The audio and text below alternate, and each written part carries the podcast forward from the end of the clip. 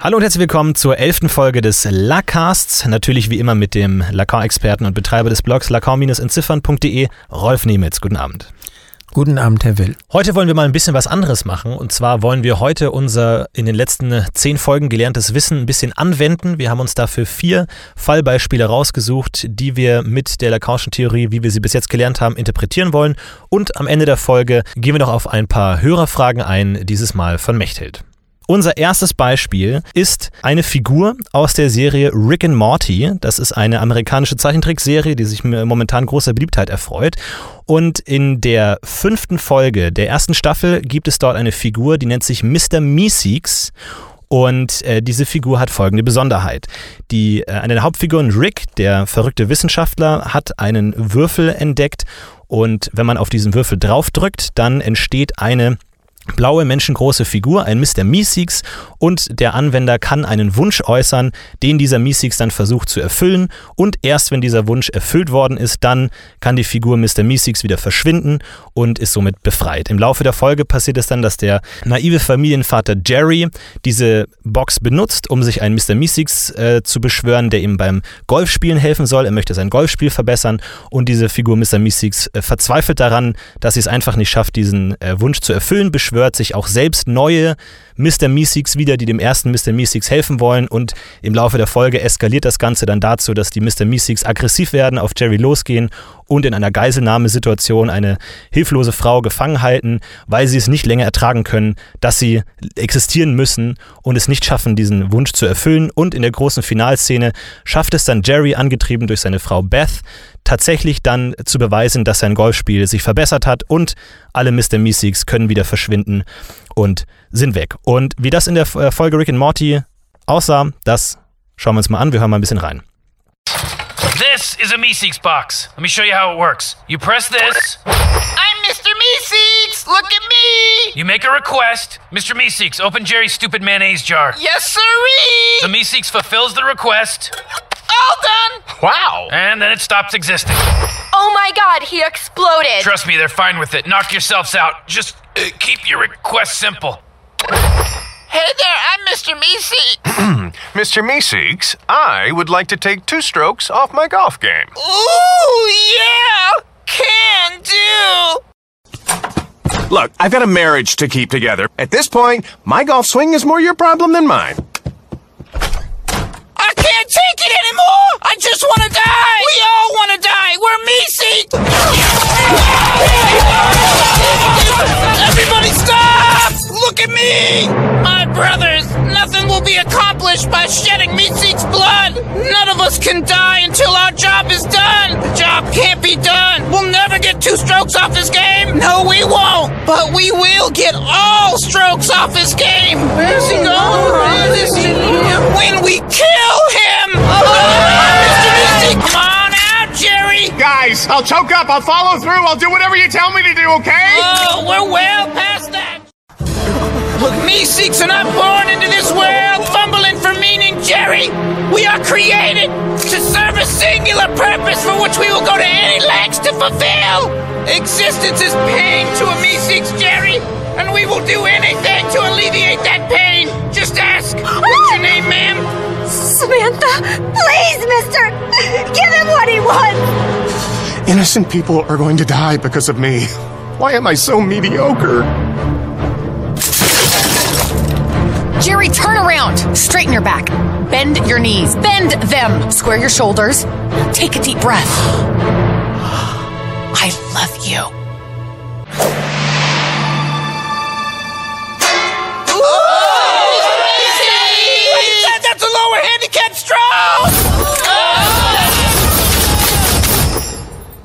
Jetzt wollen wir mal versuchen, wie man diese Figur und diese ganze Situation mit Lacan interpretieren kann. Wir haben uns für dieses Format überlegt, dass jeweils ich immer erst meine Laien-Anfänger-Interpretation vortragen kann, was mir so eingefallen ist zu dem, was ich gesehen habe, und dann äh, Rolf Nemitz als Experte erstens sagt, was ich falsch gemacht habe und dass ich komplett falsch lag, und zweitens dann die seine, die richtige Interpretation vortragen kann. Ja, also, Die Figur Mr. Meeseeks fand ich an sich psychoanalytisch interessant, weil sie ein reines äh, Mangelwesen ist. Es ist ein reines Begehrenwesen, das nur darauf ausgerichtet ist, einen bestimmten Zweck zu erfüllen. Es hat eine starke Leidenschaft, ein starkes Begehren nach etwas und es existiert aufgrund eines Mangels.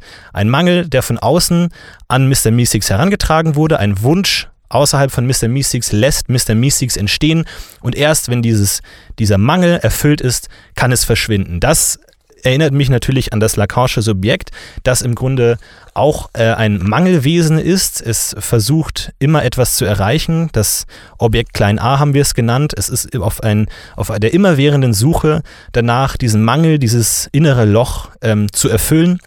Und ich erinnere mich daran, glaube ich, dass Lacan gesagt hat, der Mensch ist ein Mangelwesen.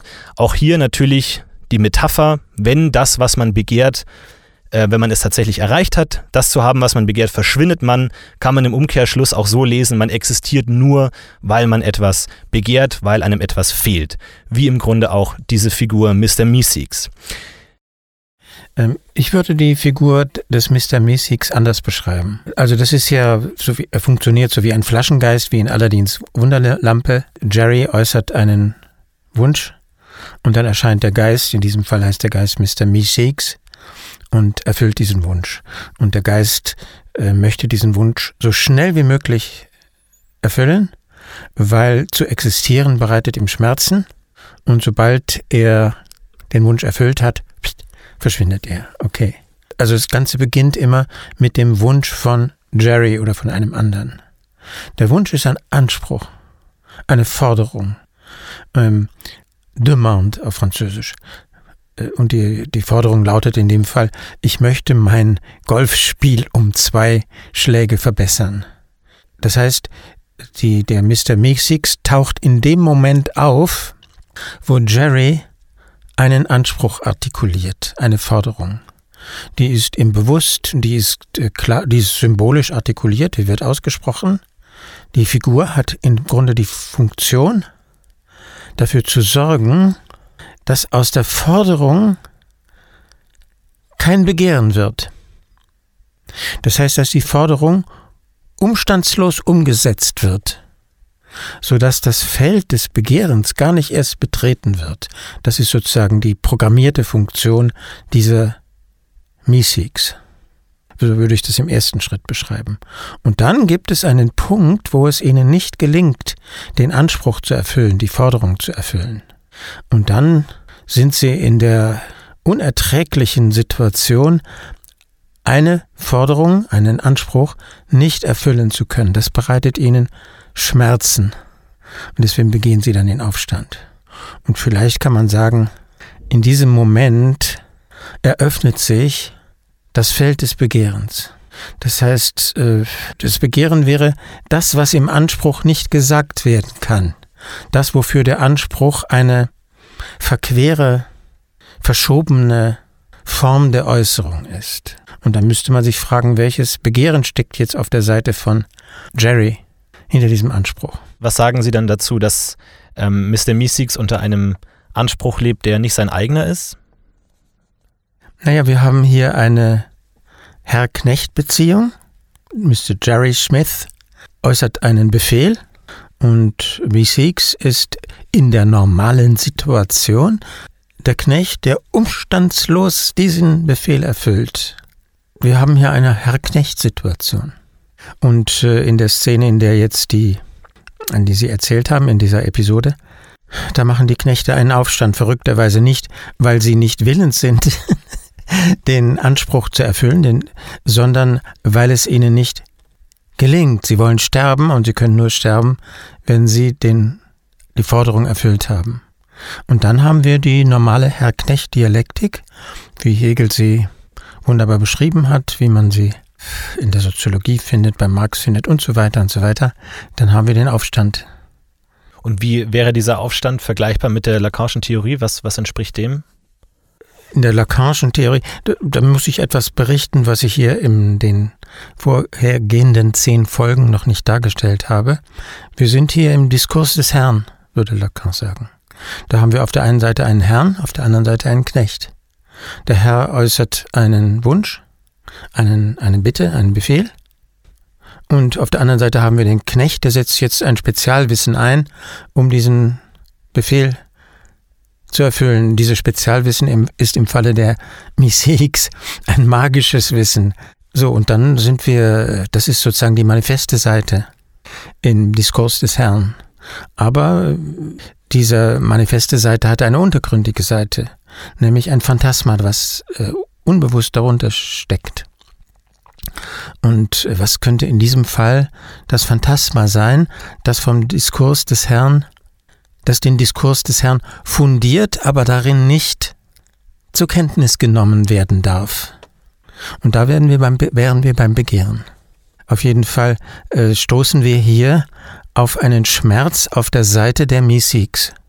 Normalerweise verschwinden die blitzartig und so, sobald sie den Wunsch erfüllt haben. In diesem Fall können sie den Wunsch nicht erfüllen, also fang, äh, wird das Leben für sie zur Hölle. Äh, und dann wird tatsächlich ein philosophischer Terminus ins, Spiel gebracht, ne, der Schmerz zu existieren, the pain of existence. Das ist ein Terminus von Schopenhauer, den auch Lacan zweimal verwendet.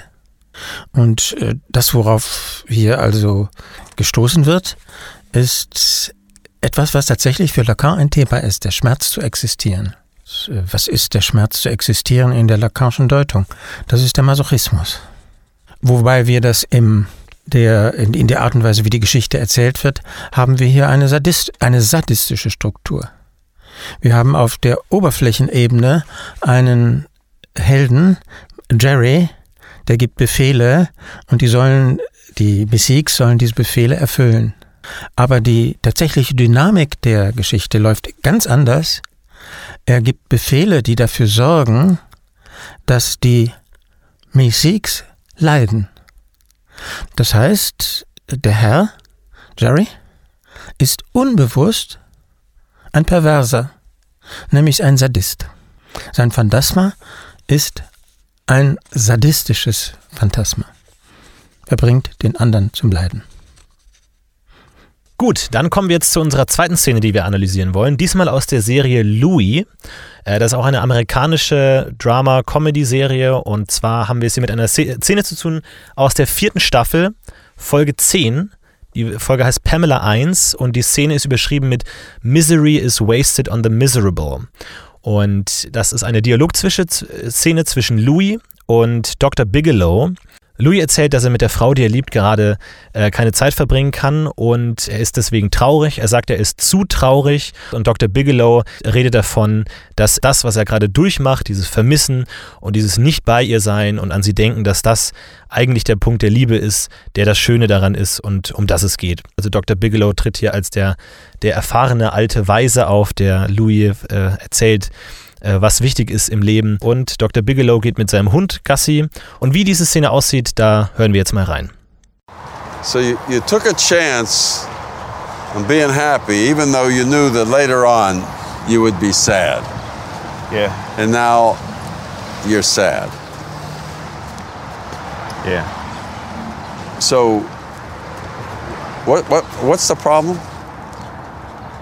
I'm too sad. Look, I I liked the feeling of being in love with her. I liked it. But now she's gone and I miss her and it sucks. And I didn't think it was going to be this bad. And I feel like why even be happy if it's just going to lead to this? You know, it wasn't, it wasn't worth it. Boy, misery is wasted on the miserable. What?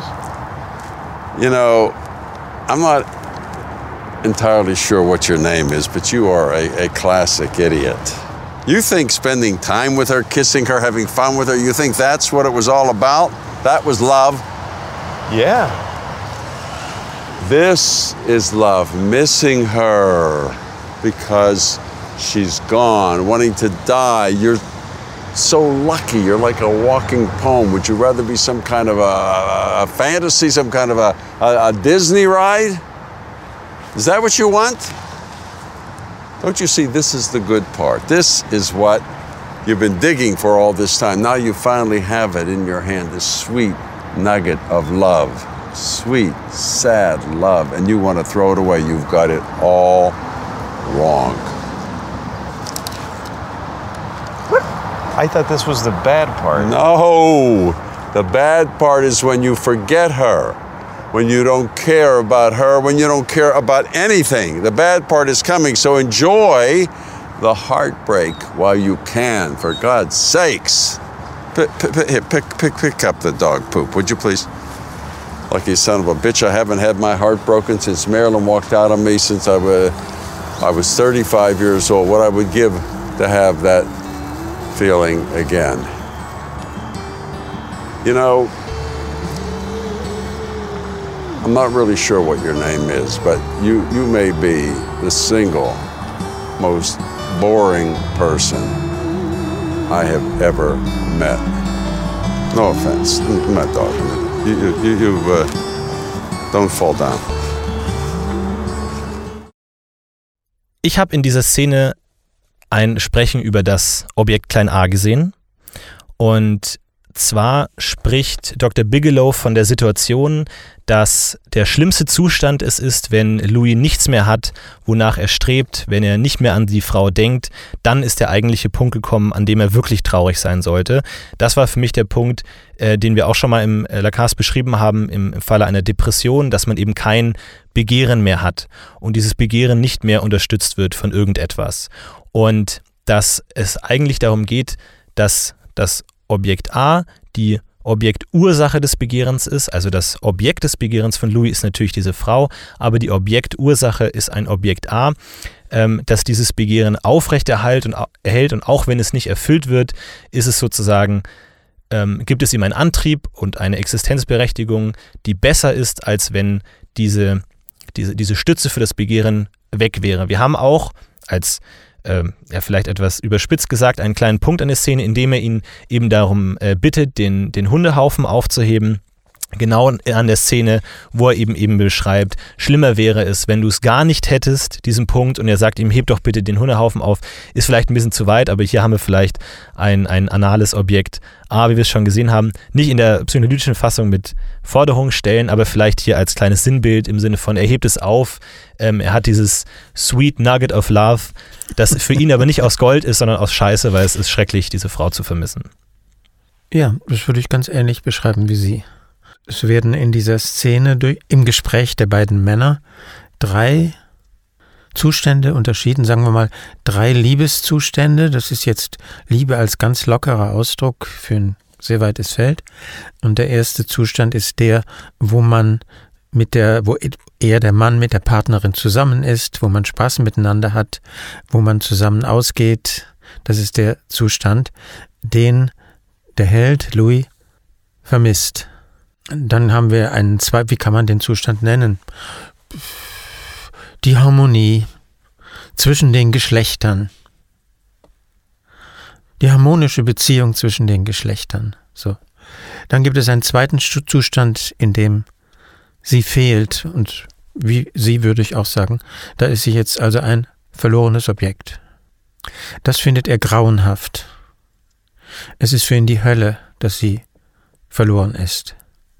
Das möchte er nicht. Und er sagt dann, wenn es darauf hinausläuft, dann wäre es besser gewesen, ich hätte diese Beziehung gar nicht erst angefangen. Er macht sozusagen eine Kosten-Nutzen-Rechnung von Lust und Unlust und er empfindet äh, ihr Fehlen, das Unglück so groß, dass er es vielleicht weiser, klüger gewesen wäre, denkt Louis, sich nicht in das Anfangsglück zu stürzen. Und diese Überlegung wird von dem, wie hieß er, Mr. Bigelow. Mr. Big ja. Dr. Bigelow. Dr. Bigelow wird äh, zurückgewiesen. Sie sind der größte Idiot, der mir vorgekommen ein absoluter Langweiler. Und er macht ihm dann, wie Sie berichtet haben, klar, das ist, das ist für Mr. Bigelow das Entscheidende am Leben, etwas, was verloren ist, begehren zu können. Der verkündet also eine Art Ethik des Begehrens, kann man sagen. Sehr massiv. Er tritt also, wie Sie sagen, als weiser Mann auf, der hier seine Lebensweisheiten von sich gibt. Und davon wird ein, das erste können wir da die Harmonie nennen, das zweite ist also mh, hm, Ach so, nee. Dann, dann beim zweiten Mal geht es um das Begehren und es geht um zwei unterschiedliche Einstellungen zum Begehren. Der äh, Louis, für den ist das Begehren, ein verlorenes Objekt zu haben, so schrecklich, dass er darauf lieber verzichten möchte. Und für Mr. Bigelow ist das äh, Begehren etwas, was man zu bejahen hat. Das ist der eigentliche Lebenssinn, falls man das Wort hier ver äh, verwenden kann. Und dann gibt es einen dritten Zustand, das ist der wirklich schreckliche aus der Perspektive von Mr. Bigelow, nämlich nicht mehr zu begehren. Und nicht mehr zu begehren, das können wir dann zusammenbringen mit der anderen Folge. Das ist der Schmerz des Existierens. Das ist das absolute Grauen. Die, die, die, die Qual der Existenz, ohne begehren zu sein. Und sehr schön, ich, ist mir nicht aufgefallen. Ich habe gedacht, die Sache mit dem Hundehaufen, ich habe gedacht, er sollte den Hund aufheben. Ich habe die Stelle nicht ganz richtig verstanden, mhm. aber es ist äh, ironischer, er soll den Hundehaufen aufheben, ja? Mhm. Ja, dann, und die Gleichsetzung von, und an dieser Stelle ist von Nugget die Rede, vom, vom Goldklumpen. Und die Gleichsetzung Scheiße und Gold ist schon von Freud entdeckt worden. Das ist sozusagen eine der, wie Freud sagt, symbolischen Gleichungen im Unbewussten. Insofern würde ich Ihnen fast vollständig folgen, indem wie Sie das beschreiben. Wir haben jetzt äh, über das Begehren gesprochen, aber in der äh, Szene geht es um Liebe. Ist das ein psychoanalytisch komplexer, schwieriger Begriff als Begehren oder kann man da Parallelen ziehen oder hat Lacan auch was zu Liebe gesagt? Ist das speziell? Lacan hat sehr viel über die Liebe gesagt. Und ich kann Ihnen seine früheste Theorie, seine früheste Beschreibung hier äh, vorstellen. Die besteht in einem einfachen Satz, seine These über die Liebe. Die Liebe ist der Anspruch auf Anwesenheit. Also daraus da ist zu hören, die Liebe ist ein Anspruch, kein Begehren. Das heißt, die Liebe ist eine Forderung. Äh, dies ist eine Forderung und worauf richtet sich diese Forderung? Sie richtet sich auf Anwesenheit. Sie soll immer für mich da sein. Okay? Mhm.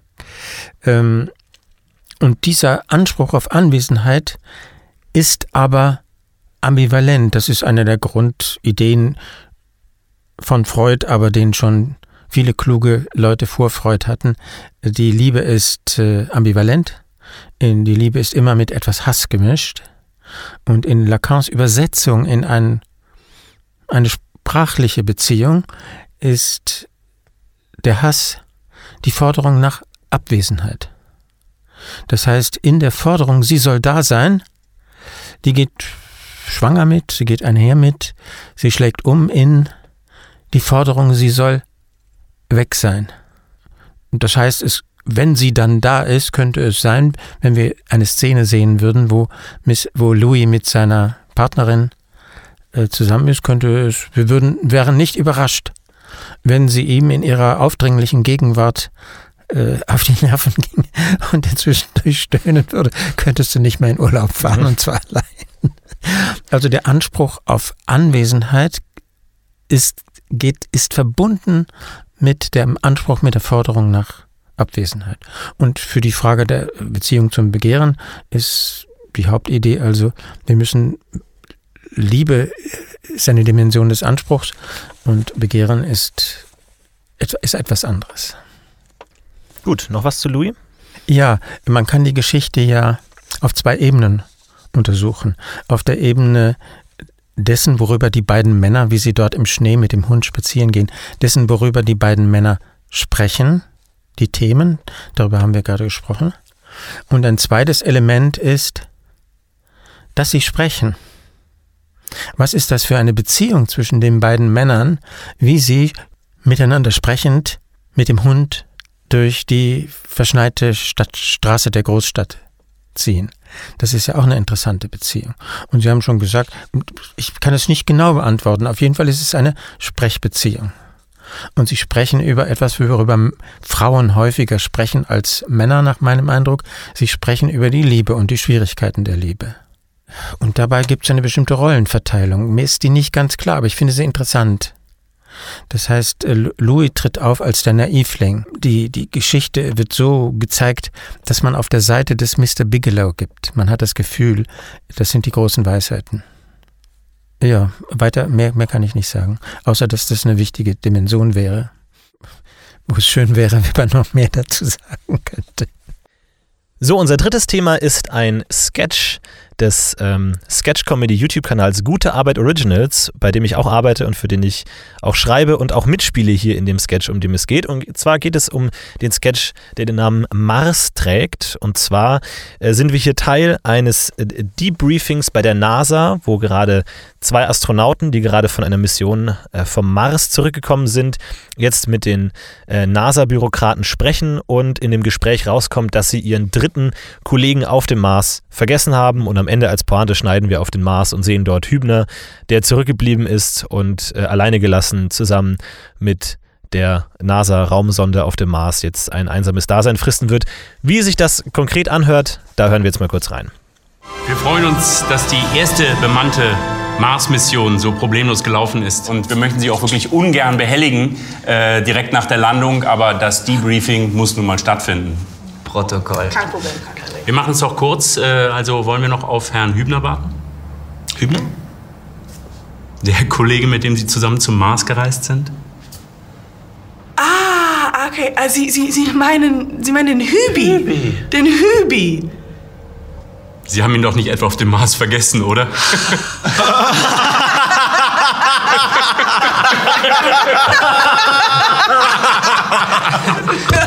einfach wechseln und den einfach da lassen. Ja. Was ist jetzt mit Herrn Hübner? Äh, der kommt nicht gleich. mehr. Also Äh, der, kommt nicht mehr. sofort. Der, Der kommt, kommt nicht mehr mit, sofort. ähm, der also hat der, mit- der, der, der also der kommt kommt nicht äh, sofort, der kommt nicht. weil Aber der nicht, weil wir ihn auf dem Mars vergessen haben. Weil der hat, Nee. ähm, der ist leider, äh, leider krank ja, ist geworden. krank. Genau, der hat ein bisschen Marswasser getrunken und Marswasser? Es gibt Wasser auf dem Mars? Nein, nein, nein, nein, nein, also Nee. Wasser im Sinne von. er hat, äh, er hat Wasser getrunken. zwei, es gab Wasser, ähm, es gab Wasser, aber das hat der Hübner ja getrunken und jetzt gibt es es nicht mehr. Überhaupt nichts mehr. Gar nichts mehr. Gar nichts mehr. Weg. Alles gut. Er ist krank geworden vom Marswasser. Und warum hat uns das keiner gesagt? Ich rufe sofort auf der Krankenstation an. Nein, nein, nein, nein, nein, nein, Der ist ist nicht im krank. Krankenhaus. Ähm, Also wenn Sie jetzt da anrufen, der wird nicht im Krankenhaus sein. Der ähm, ist.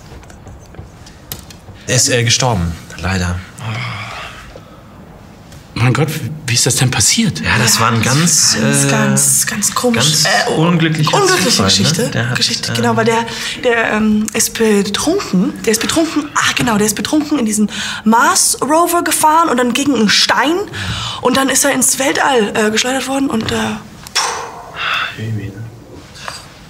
Der Mars Rover hat eine Höchstgeschwindigkeit von 3 km/h.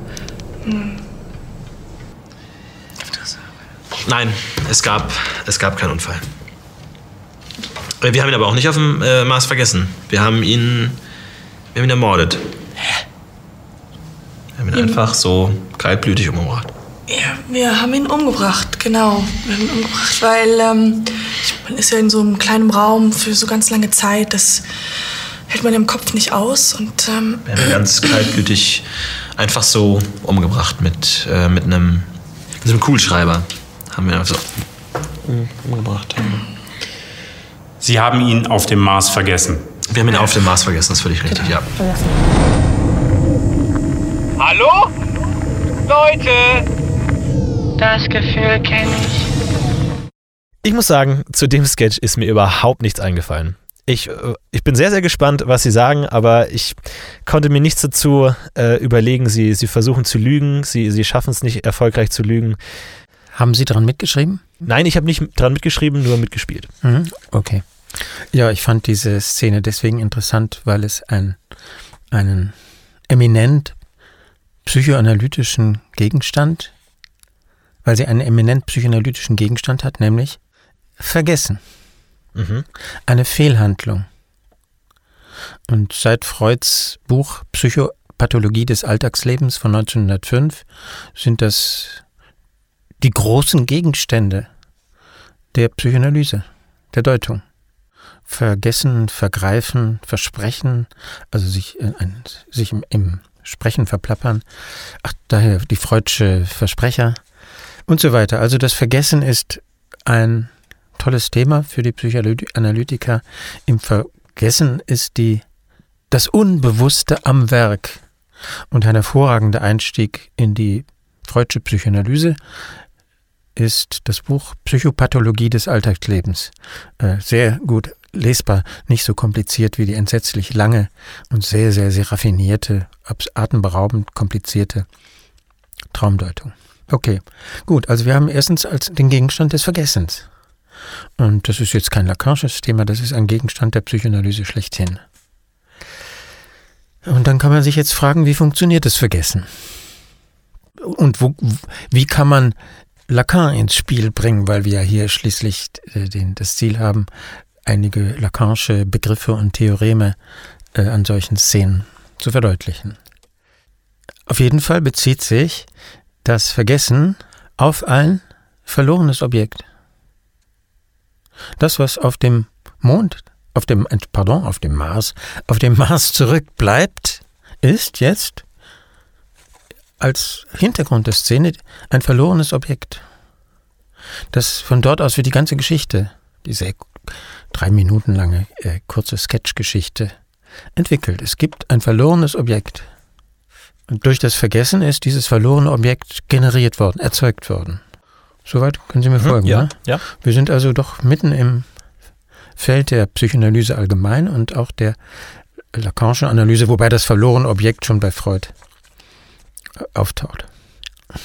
Und jetzt kann man sich als nächstes fragen, wie funktioniert dieses verlorene Objekt? Der Witz der Szene besteht darin, äh, Sie haben das ja gut beschrieben, dass wir zwei, mal zwei Leute einander gegenüber sitzen haben. Auf der einen Seite die beiden, die frisch vom Mars zurückgekommen sind, die sind noch in ihren äh, Arbeitsanzügen, in diesen blauen Overalls mit der Naseaufschrift, glaube ich. Und auf ihnen gegenüber sitzen die Offizielle, Offiziellen, die müssen jetzt die entscheidenden Fragen stellen. Die beiden Seiten haben eine entgegen, entgegengesetzte Position zu diesem vergessenen und verlorenen Objekt. Für die NASA-Leute, für die, die, die sie abholen, wie können wir die nennen, die, für die Offiziellen, äh, ist es ganz klar, dass, dass der vergessen worden ist. Das ist für die ein Problem.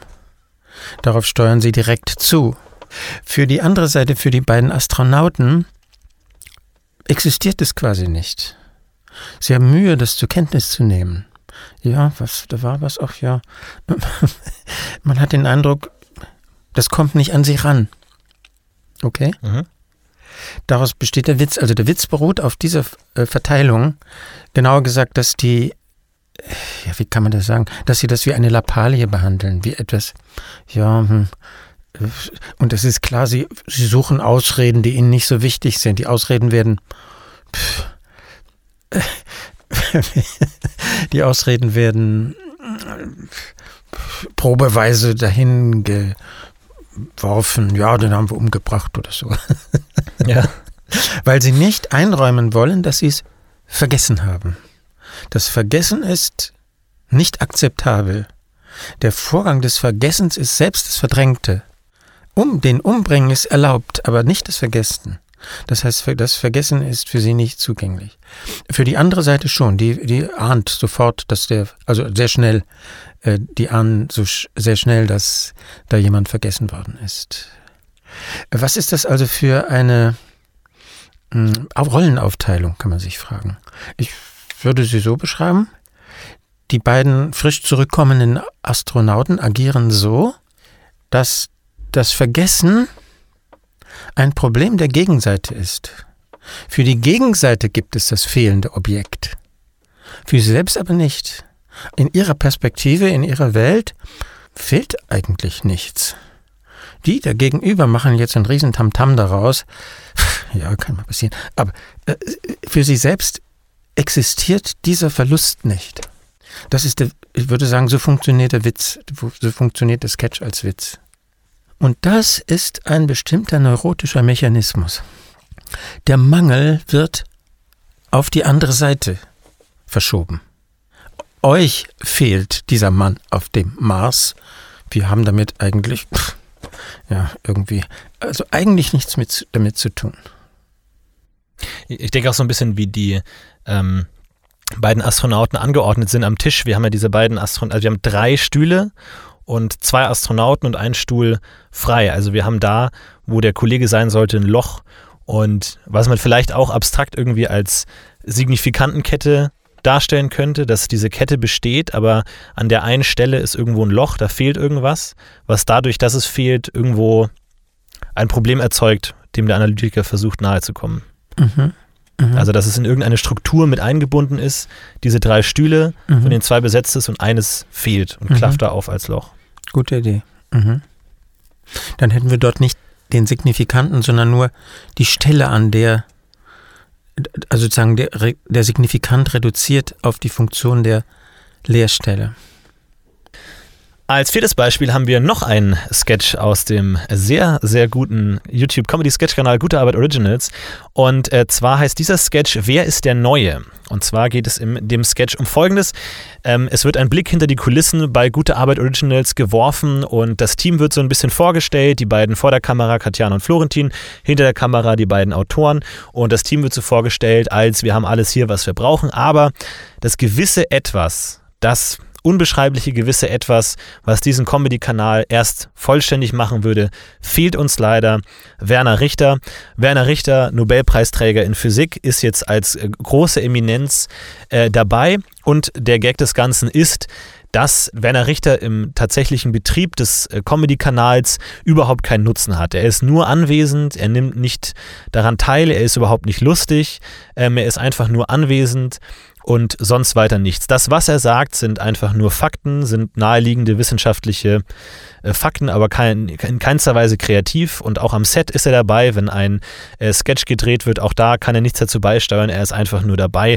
Und das, was äh, die gute Arbeit Originals Darsteller machen, ist der, der, der dümmste vulgärste Humor, sie halten sich Penisse ins Gesicht und lachen sich kaputt und Werner Richter ist einfach nur dabei. Und wie das Ganze sich anhört, da hören wir mal ganz kurz rein. Ja, also uns war von Anfang an klar, dass wenn gute Arbeit funktionieren soll, dann brauchen wir äh, vor allem eins, das bestmögliche Team. Und es ist ja wirklich unfassbar, wie viel Glück wir schon hatten bis jetzt. Wir haben Katjana Gerz bekommen, unglaublich lustiger Mensch, tolle Kollegin. Äh, dann unsere beiden Autoren, Stefan Tietze und Tarkan Badji, absolute Comedy-Elite, großartig, was sie da jeden Tag leisten. Aber wir hatten dann doch noch das Gefühl, dass es äh, nicht reicht. Dass, ähm, dass das gewisse Etwas noch fehlt. Ne? Wir, wir brauchen noch irgendwas. Und ja, da kam dann eigentlich nur einer in Frage. Natürlich hatten wir Angst, ihn zu fragen. Ja, du denkst ja, wer sind wir, ihn zu fragen? Nie im Leben macht er bei uns mit. Ich war der, der damals ans Telefon gegangen ist. Und ich habe überhaupt gar nicht verstanden, wer da dran war. Ich habe nur gefragt, wer ist da? Und dann hat der gesagt, ja, ich mach's.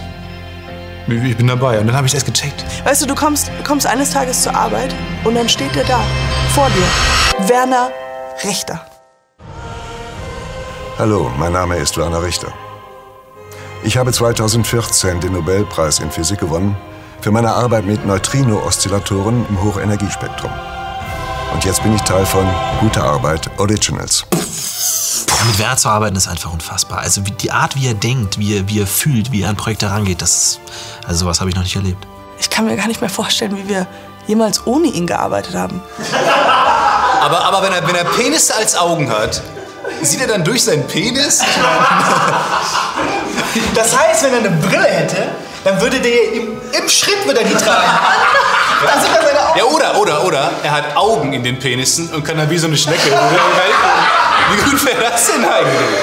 Eine Schnecke! Es ist mir einfach eine große Ehre, von ihm lernen zu dürfen.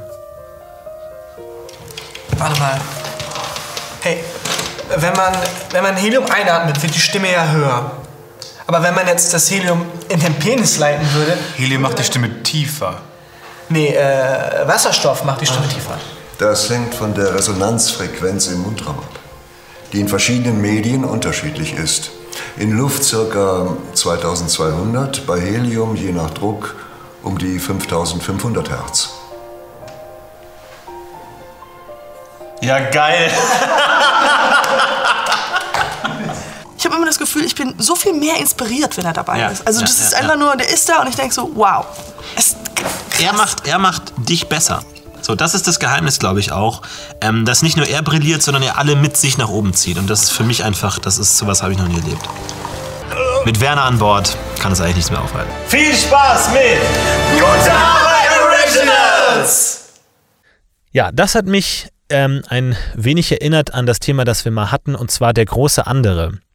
Die, die symbolische Position, die als Adressat von dem, was man macht, äh, angesehen wird. Und es scheint so, als wären die, die Produzenten von Gute Arbeit Originals, würden nach diesem, dieser unbeschreiblichen Instanz, die, die alles wahrnimmt und alles weiß und alles kennt, suchen und die müsste das erst wahrnehmen, dann ist es erst das, was es sein soll, dann ist diese Lücke geschlossen, dann ist es das Ganze, ohne, ohne dass etwas fehlt.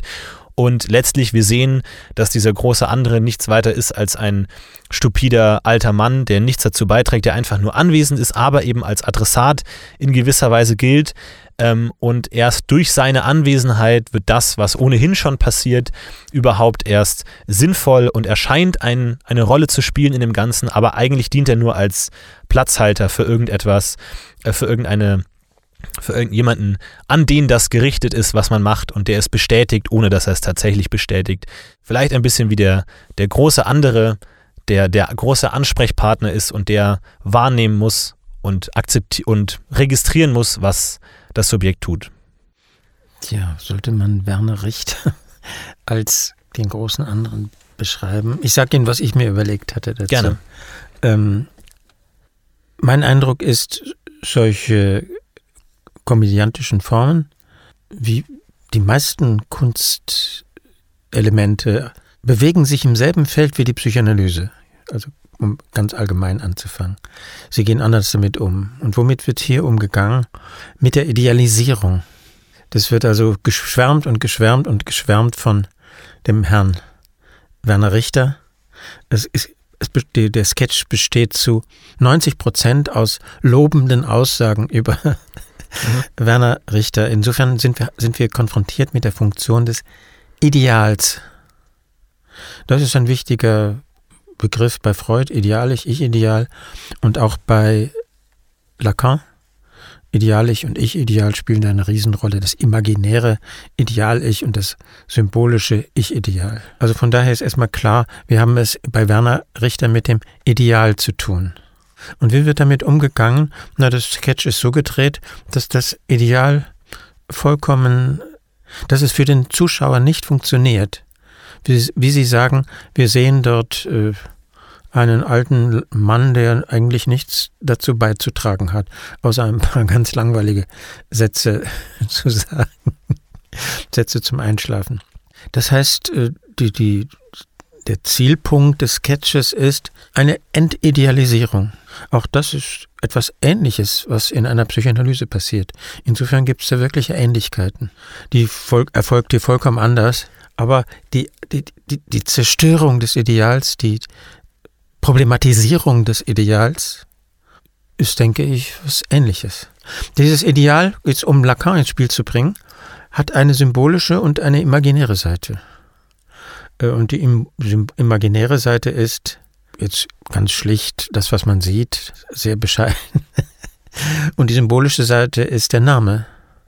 Werner Richter, Nobelpreisträger und natürlich das Wichtigste, der Titel. Der mhm. Und jeder weiß, was soll ein Nobelpreisträger in Physik in einem solchen Zusammenhang? Es ist ein unangemessener Signifikant, der hat ja gar nichts zu suchen. Der Diskurs der Physik, der Wissenschaft und der Diskurs eines äh, Comedy-Kanals, äh, Comedy das weiß jeder, dass die völlig anders ticken. Insofern ist es ein ja, es ist eine perfekte Auflösung dieser Idealisierungsbeziehung. Sie macht etwas deutlich, äh, dieser Sketch. Sozusagen, die, die stellt die reine Idealfunktion heraus und kontrastiert das mit, der, mit dem, was idealisiert wird. Für die Protagonisten des Sketches wird dieses Ideal aber nicht gebrochen. Sie Nein, nein. leben weiterhin in der Illusion des Ideals. Genau, wir sehen sie von außen also als Leute, die in einer Illusion leben. Mhm. Und als Zuschauer haben wir das gute Gefühl, dass wir diese Illusion durchschauen. Und wir haben dann die Illusion, dass wir glauben, unsere eigenen Idealisierungen, also nicht solche Trottel zu sein und nicht in dieser Welt der Idealisierungen befangen zu sein. Das ist vielleicht die, der Trugschluss, den das aufnötigt, aber auch wieder nicht. Das bringt, das anzuschauen bringt uns in eine sehr überlegene Position. Klar, so funktioniert sowas. Ich, ich überlege gerade, was der Unterschied zur Psychoanalyse wäre. Mhm. Und wahrscheinlich, dass man nicht diese Idealisierungsfunktion aus einer so abgehobenen Position betrachtet, ja. dass man sich darüber lächerlich macht. Und Meine Interpretation mit dem großen anderen, können Sie das widerlegen oder warum ergibt das für Sie keinen Sinn? Das ergibt für mich nicht so viel Sinn, weil die Frage ist, was versteht man genau darunter? Und ähm, Lacan, also das ist sehr schwierig, die Frage zu beantworten, weil der Begriff des großen anderen bei Lacan sehr, sehr breit ist und sich entwickelt.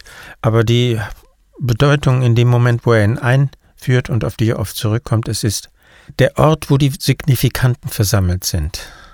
Die Signifikanten müssen, um funktionieren zu können, koexistieren. Sie müssen eine Art System bilden. Und ein großer anderer, wenn man ihn als Professor auftreten lassen würde, wäre eher, wenn jemand als Wissensspeicher auftritt. Aber daher ist er nur ein, also wenn er als Wissensauftritt, ein Wissensspeicher, das ist ein Ort, an dem viele Signifikanten versammelt sind. Hier haben wir nur ein, ein, ein ganz bestimmtes signifikanten Element, nämlich den berühmten Namen. Der gehört an den Platz des großen anderen, aber das, damit das Sprachsystem funktioniert, muss es noch völlig andere Elemente geben. Mhm. Und die werden ja hier nur ganz kurz benannt sein. Ein Satz über Physik, den man auch in der zehnten Klasse in der, im Gymnasium, in der, in der Oberschule äh, lernt. Deswegen bin ich zurückhaltend. Mhm. Gut, dann sind wir am Ende mit unseren vier Interpretationen. Äh, ihr habt natürlich auch die Möglichkeit, eure Interpretationen zu den angesprochenen Themen in die Kommentare zu schreiben oder bei Facebook und Twitter zu kommentieren. Und natürlich, falls ihr selber Vorschläge habt für Szenen aus Filmen, Lieder, Texte, eigentlich im Grunde ist alles äh, interpretierbar irgendwo. Falls ihr irgendwelche Vorschläge habt, was ihr gerne in einer neuen Folge interpretiert haben möchtet, dann schreibt das doch in die Kommentare oder schickt es an mail.lacast.de und wir freuen uns und ja, ich denke, wir können vielleicht sagen, dass wir das auf jeden Fall nochmal machen wollen. Gerne. Und äh, bis dahin freuen wir uns über alle Einsendungen und auch alle Fragen, die ihr weiterhin stellen könnt. Und dann kommen wir jetzt noch zu den Fragen, die uns Mechthild geschickt hat. Und zwar lautet die erste Frage. Die erste Frage bezieht sich auf die These, das Lustprinzip im Sinne Freuds, also das Streben, Lust abbauen zu wollen, sei Mist. Ich verstehe die Begründung über diverse Praktiken, die sich über das Aufsuchen von Erregung durch Unlust definieren, aber kann nicht ganz nachvollziehen, dass es dabei um eine grundsätzliche Bestimmung dessen, was Lust ausmacht, gehen soll. Philosophische Ansätze wie der negative Hedonismus eines Epikur oder auch buddhistische Lebensstrategien stehen dazu im Widerspruch, finden aber sowohl neurologisch als auch, was vor allen Dingen den Buddhismus betrifft, Anhänger die die Suche nach Beruhigung der Seele als psychologisch richtigen Weg zum Glück bezeichnen würden. Die Frage lautet konkret, wie lassen sich die genannten Positionen mit Lacan in Verbindung bringen? Ja, eine schwer zu beantwortende Frage. Ich glaube, die Hauptantwort ist, Lacan spricht keine Empfehlungen aus, wie man seine Lust zu suchen hätte. Er versucht zu beschreiben, wie Lust funktioniert. Und äh, die Freuds ursprüngliche Annahme war, dass sie vollständig durch das Lustprinzip bestimmt wird. Und Freud korrigiert später diese Annahme. Es gibt einerseits das Lustprinzip und andererseits ein Jenseits des Lustprinzips, etwas, was über das Lustprinzip hinausgeht. Also die Suche nach etwas, was möglicherweise als Unlust erfahren wird, als Schmerz. Das ist aus der Perspektive von Lacan eine faktische Beschreibung dessen, was für einen Psychoanalytiker sichtbar wird. Keine Empfehlung. Gut, die zweite Frage lautet. Die nächste Frage bezieht sich auf das Verhältnis von Lust und Begehren. Die nächste Frage bezieht sich auf das Verhältnis von Lust und Begehren. Lässt sich Lust als die körperlich-sinnliche Seite des Begehrens verstehen?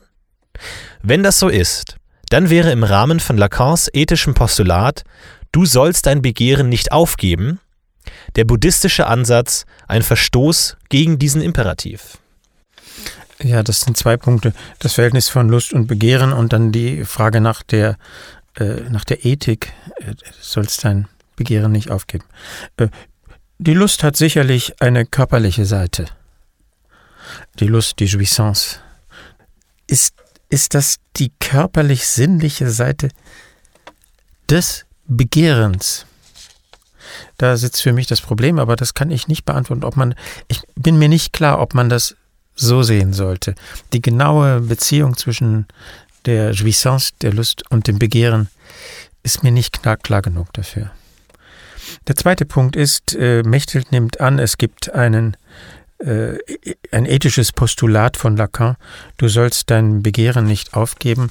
Das findet man häufig in der Sekundärliteratur. Ich halte das für eine Fehlinterpretation dieser Passage bei Lacan.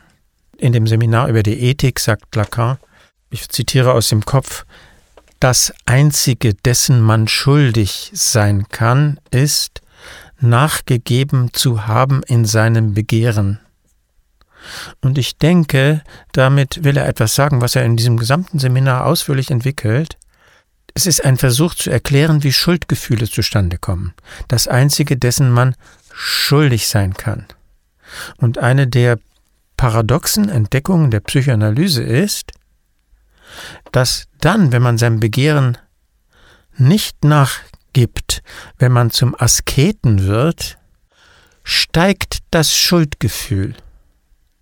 Das Schuldgefühl wird nicht dadurch niedriger, dass ich äh, weniger begehrlich lebe.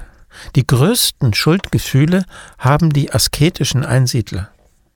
Und das, äh, das wird fast durchweg als äh, ethisches Prinzip von Lacan äh, ver verstanden. In meiner, wie gesagt, in meiner Deutung stimmt es nicht. Es gibt eine, eine, eine, eine Thematik des, der Ethik bei Lacan, aber kein, kein ethisches Postulat. Somit würde aber dann der von Mechthild als der buddhistische Ansatz, sein Begehren aufzugeben, äh, unter Lacan notwendigerweise zu Schuld führen. Ja, eine gute Idee. Habe ich noch nicht drüber nachgedacht, aber ich denke, äh, das, das muss dann so sein. Die dritte Frage bezieht sich auf den Begriff Mehrlust.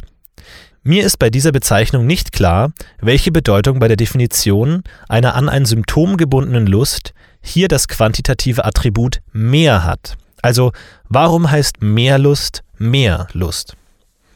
weil Marx den Mehrwert Mehrwert nennt. Daher kommt dieses Mehr. Und es ist eine paradoxe Figur. Die Mehrlust ist eine weniger Lust. Lacan ist auch Dialektiker, das heißt, er interessiert sich für das Ineinanderübergehen der Gegenteile und in der gesuchten, in der Lust, die durch das Symptom verwirklicht wird. Das Symptom ist mit einer Jouissance verbunden, mit einem Genießen, mit einem häufig unerträglichen Genießen. In der wird versucht, eine Lust wiederzufinden, die unwiederbringlich verloren ist. Und diese unwiederbringlich verlorene Lust nennt er paradoxerweise Mehrlust, weil Marx den Wert der dem Arbeiter geraubt wird, den Wert der, äh, Wert der geleisteten Arbeit, als Mehrwert bezeichnet, aber es ist ein geraubter, ein verlorener Wert. Frage 4. Im Zusammenhang der phallischen Lust hielten Sie das Verhältnis von Körperteil und Signifikant ein Stück weit offen. Bleibt hier nicht im Wagen, was eigentlich elementar für Lacans Theorie ist, nämlich die Bedeutung der Sprache für das Unbewusste? Ja, sicher, das blieb im Wagen, weil phallische Lust nicht das Thema war. Aber es ist klar, die phallische Lust, hatte ich wahrscheinlich gesagt, ich kann mich nicht genau erinnern, ist die durch den Kastrationskomplex geprägte genitale Lust, zumindest ist das der Kern. Und durch den Kastrationskomplex geprägt heißt durch das Gesetz, durch das Verbot und damit durch die Sprache. Die phallische Jouissance ist eine durch die Sprache strukturierte Lust. Die, das ist die Behauptung. Fünftens. Könnte man Lacan als Systemtheoretiker bezeichnen, das heißt als jemanden, der ein in sich abgeschlossenes Konzept des Menschen darlegen möchte? Haben möglicherweise als vage empfundene Andeutungen etwas mit schwer zu schließenden Lücken im System zu tun? Wenn man das sehr weit fasst, kann man Lacan als Systemtheoretiker bezeichnen. Der Ausdruck ist zwar schon besetzt. Normalerweise versteht man unter Systemtheoretiker einen ganz speziellen Ansatz, die Systemtheorie, aber wenn Sie meinen, dass Lacan auf eine Systematisierung der Grundbegriffe der Psychoanalyse hindrängt, dass er daran arbeitet, dann ist er ein Systemtheoretiker. Lacan versucht, die Beziehungen zwischen den äh, Begriffen von Freud und seinem eigenen Begriffsapparat zu systematisieren. Will er damit ein abgeschlossenes Konzept des Menschen darlegen? Auf keinen Fall. Sein Gegenstand ist nicht der Mensch, sondern das Subjekt. Das wird von ihm radikal unterschieden. Das Subjekt, sagen wir mal, in erster Annäherung ist etwas, was sich in der Psychoanalyse zeigt. Es ist eine hochperspektivische Theorie, die sich auf etwas ganz Spezielles bezieht, nämlich auf ein bestimmtes Wesen, das spricht und in dessen Sprechen etwas passiert. Es tauchen unbewusste Signifikanten auf. Das ist das Subjekt. Über den Rest des Menschen äh, will er nichts sagen. Das wird davon von ihm ausdrücklich scharf abgegrenzt. Es ist keine, ähm, bezieht sich nicht auf den Menschen. Ist es ein abgeschlossenes Konzept? Zielt es auf ein abgeschlossenes Konzept? Ich glaube nicht, dass Lacan so verrückt wäre. Er weiß, dass es die Systembildungen alle scheitern. Wie alle Theoretiker zielt er darauf, den Begriffsapparat einigermaßen zu systematisieren. Dabei entstehen immer neue Fragen. Dann macht er einen neuen Anlauf. Und ich kann mir nicht vorstellen, dass er die Vorstellung hatte, dass ein solcher Systematisierungsprozess ähm, jemals zu einem Schluss käme. Er würde das auch nicht, würde auch nicht vom System sprechen. Dieser Ausdruck findet sich bei ihm äußerst selten. Das ist, gehört nicht zu seiner Terminologie, sondern von einer Struktur. Er versucht eine Struktur herauszuarbeiten in immer neuen Anläufen.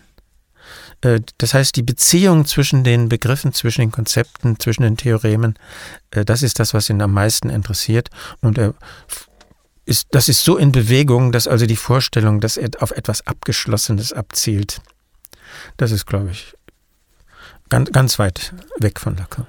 Äh, ja, wir, wir haben ja indirekt den Vorwurf, sage ich mal, von Mechthild, dass Lacans ähm, Begriffe vage sind. Wenn Sie das unterschreiben, dass Lacan in vagen Begriffen arbeitet? Ja, auch, auch. Eine Begriffe sind sehr, sehr, sehr scharf und andere sind vage. Das hängt damit zusammen, dass das, was man bei Lacan liest, ist eine Forschungs-, ein Forschungsprozess und eine Forschungsdynamik.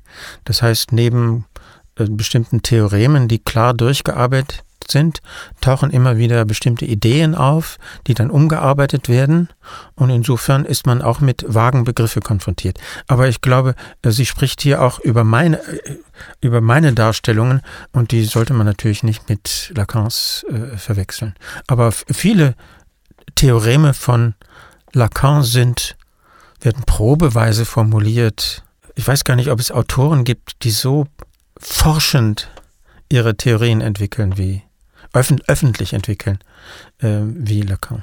Es gibt noch ein Element, das vielleicht auch mit Wahrheit gemeint sein könnte, die Mehrdeutigkeit. Viele Formulierungen von Lacan sind mehrdeutig, Wort, sind Wortspiele. Äh, das ist, gehört zu seinem Stil, dass er beständig Wortspiele einsetzt.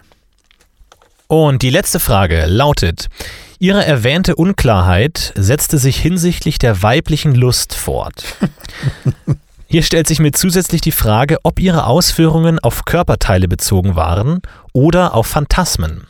Welches Phänomen soll insbesondere bei der vaginalen Lust nicht zu versprachlichen sein? Ja, hierzu kann ich nicht sehr viel sagen, weil ich mich in Lacans Überlegungen äh, über die weibliche Lust, das die äh, feminine Jouissance, nicht genügend äh, eingearbeitet habe. Ich kann nur ein einziges Detail äh, sicher sagen, äh, zur sogenannten vaginalen Lust. Von Freud stammt die Unterscheidung zwischen klitoridaler und äh, vaginaler Lust, sodass also den Frauen zwei Arten der Lust zugeschrieben wird, zusammen mit der These, dass in der Pubertät das Mädchen den Übergang hinkriegen muss von der klitoridalen zur vaginalen Lust. Das Konzept der vaginalen Lust wird von Lacan zurückgewiesen, das akzeptiert er nicht. Also die Bindung der spezifisch weiblichen Form der Lustempfindung an die Vagina, äh, das äh, hält er für absolut problematisch. Also das wird von ihm schlicht abgelehnt. Es funktioniert anders als über ein Körperteil. Wie, wie, was er sich genau vorstellt, darüber kann ich dann nicht mehr sagen. Ja, vielen Dank, Mechthild, für die ganzen Fragen. Falls auch äh, ihr weitere Fragen habt, dann könnt ihr uns die gerne schicken ähm, über die Website auf Facebook oder auf Twitter. Sie müssen jetzt nicht ganz so elaboriert und expertenhaft sein für Mechthild. Wir freuen uns immer gerne über jede Form von Fragen, die ihr uns schicken könnt oder auch per Mail an mail.lacast.de. Und ansonsten verabschieden wir uns und wünschen euch eine schöne Zeit. Bis zur nächsten Folge Lacast, wieder mit dem Lacan-Experten und Betreiber des Blogs lacan-entziffern.de, Rolf Nemitz. Tschüss. Tschüss.